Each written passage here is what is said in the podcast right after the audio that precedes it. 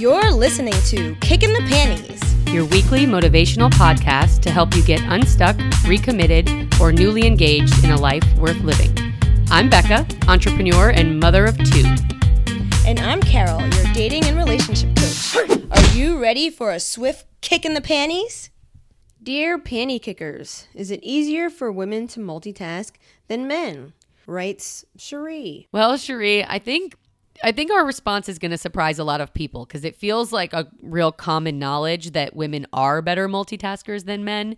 But Yeah. after discussing this, we feel like no one should be multitasking, that it's a bad thing for anybody to be trying to do more than one thing at once. And mm-hmm. unfortunately, it's become a, a real like mainstay of our culture for everybody to try to be doing tons of stuff at once. Things at once, yeah. Yeah, and it just is not good. It doesn't make people feel good. It's really crazy making and there's just a lot of science behind the fact that there it's just not even really possible. Mhm. Yeah, for instance, I found a Stanford University study where researchers found that multitasking actually makes you feel less productive, or makes you, not even that makes you feel, makes you less productive than focusing on one thing at a time. And people who believe that are that they're better at multitasking are actually worse at multitasking than people who like to do one thing at a time.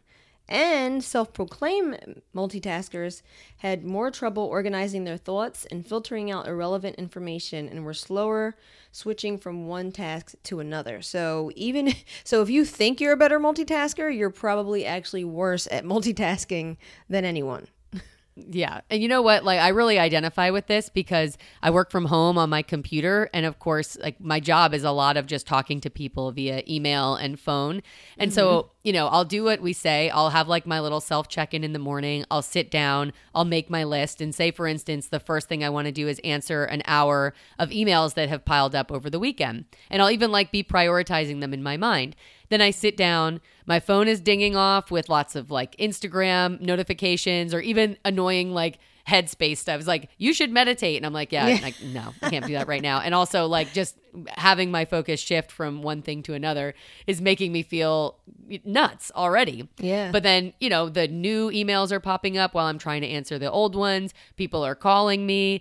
Uh, you know, it's just like nonstop notifications are in my face and it's just i the hour passes i've answered no emails that i intended to answer and now all of a sudden i've just done all these other tasks that weren't on my list and were absolutely not important or necessary so Right. i feel that Yeah, and I feel like even when you think about when you're driving, I don't know if everyone does this, but if I'm driving and I'm following directions in my car, like for my ph- my phone's giving me directions, I have no idea where I am. I have to turn my music down to even focus focus on what I'm doing and where I'm driving in my car. So it's like I can't even listen to loud music and focus on directions at the same time. So it just shows you how your brain really isn't designed to focus on two things at once. It's literally physically impossible for your Yes. brain to be focused on two things at once. You're either doing one thing or the other. And you know, you're just going back and forth between those things. You're not actually doing them at the same time.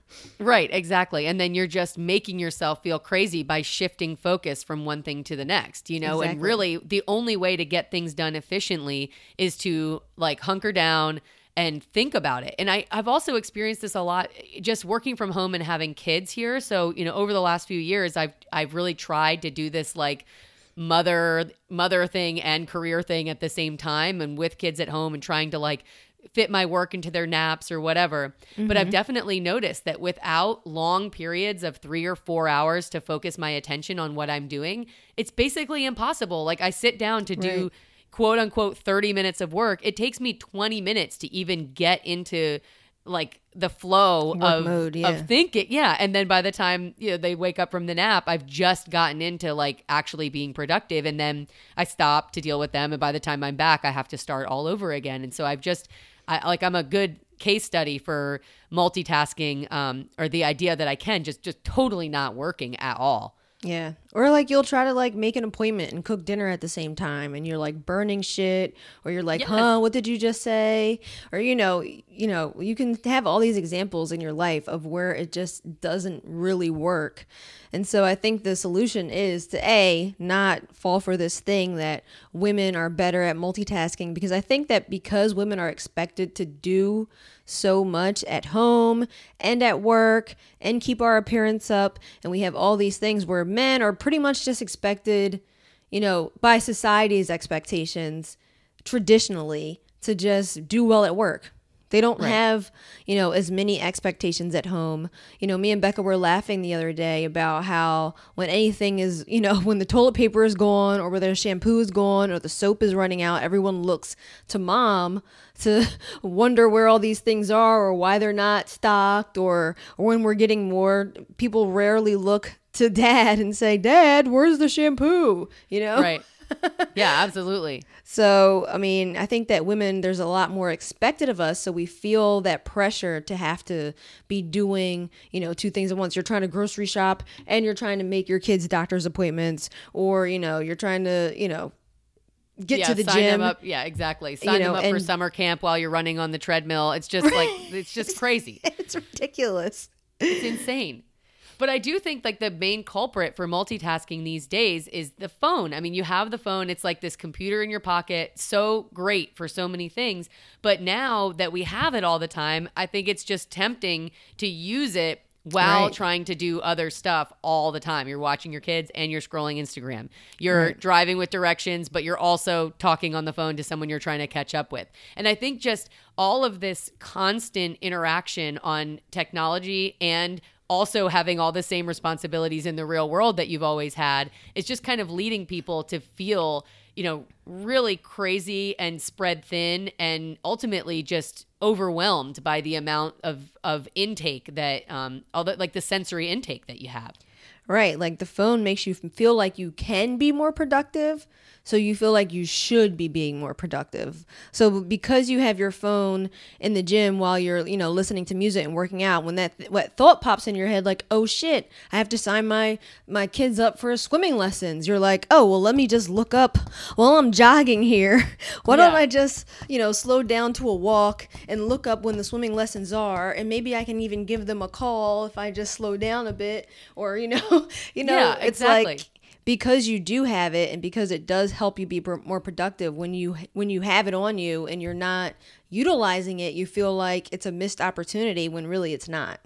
Right. And I actually do this exact thing too. When I get to the gym, a lot of times I'll like, I'll be at the gym, I'll have 45 minutes. I'm like pumped. I'm like, okay, I've got 45 minutes. I'm going to do this, this, and this.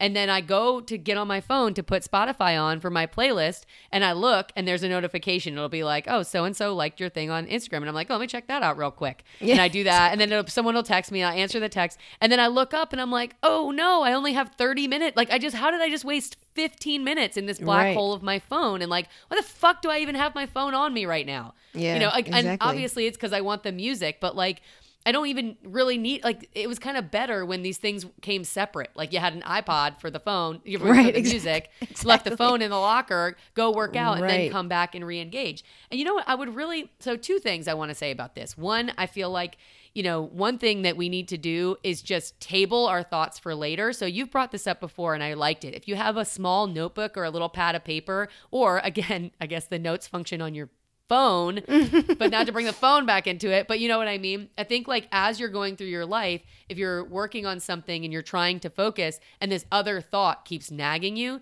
just like pluck it out of your head, put it down on the paper for later, and then make time later to go Right. back and look through those thoughts rather than thinking all the time like I'm just going to do this right now, I'm going to do this right now because you're always just going to be doing the next thing and not, you know, really Yeah. progressing in in on the things that you've like laid out for yourself. Yeah, you're going to keep interrupting. You're going to keep interrupting yourself with your other little With, tasks. with yourself. Right, exactly. Because when you think of something, you're like, oh, I got to do this now because I'm definitely going to forget about this later.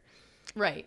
So, yeah, so I think just just writing it down. And then the other thing is just helping each other by expecting less out of the other, you know, out of the people around you. Like not everybody has to respond to you within 5 minutes. And I think if we could all allow each other chunks of time where we could get rid of the phone or put it down or just have space from it, then it would become more normalized for people to like not respond to you for a while. Is that Exactly. what you noticed this anyway? I've definitely noticed over the last couple years, like sometimes, and I do this to people too, and I like it's kind of weird, but I just I'll get a text message and I'll be doing something else and I'll just decide not to respond to it. And then like days later I remember and I'm Yeah. like, oh shit, sorry I never responded to that. And here's the answer and like also Right. how are you? It seems like more people are doing that more frequently and I actually kind of like it. I just Yeah. wish there was a way to flag a text message like you can with an email. But people have suggested like just not reading it, but I'm just so nosy. I always want to Yeah, I'm always read it right read away. And I don't like the little uh, that little red dot on my.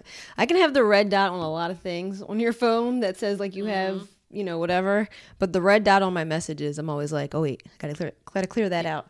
Someone's trying to talk to me, right? Yeah, Well, this brought up something for for both of us, I think, in just thinking about like this hot topic issue of the mental load for women right now. So a lot of people have been talking about why in the modern age is it still that women like you said are responsible for every single thing in the household plus managing the calendar plus having their own social lives and their autonomy and their work and i think it's this expectation for us to be on top of everything is just leading to a lot of people feeling really really really overwhelmed on a daily basis in their life Absolutely. so Cherie your your question made us talk and think about about what the real outcome of this or like why why do people feel so pressured to multitask? And what we came to is that people feel overwhelmed by the amount of shit on their to-do list. And mm-hmm. so what we wanted to do was just talk a little bit about multitasking and, and a couple things you can do but we wanted to open the discussion for a late like a, a later episode so next week we're going to do a whole full length episode and i would i wouldn't be surprised if it's a little more than 20 minutes probably 25 30 because we have a lot to say about this Yeah. just about um that feeling of overwhelm and and how that can affect you in your day-to-day life and some of the you know tips and tricks we have to to deal with that yepers. All right. So thank you so much for your question, Cherie. Anyone else who would love to write a question, please do that. You can click the Write to Us link on our website. We love answering these in the bi weekly um, little lull because it does help us get to know what you guys are thinking about and ways we can integrate some of that into what we're doing. So please write to us or talk to us on our Facebook at KITP Podcast, um, Facebook slash KITP Podcast. But for this time, this has been Carolyn and Becca saying, What are you going to do this week? Kicking the panties. One thing at a time, girl. One thing at a time.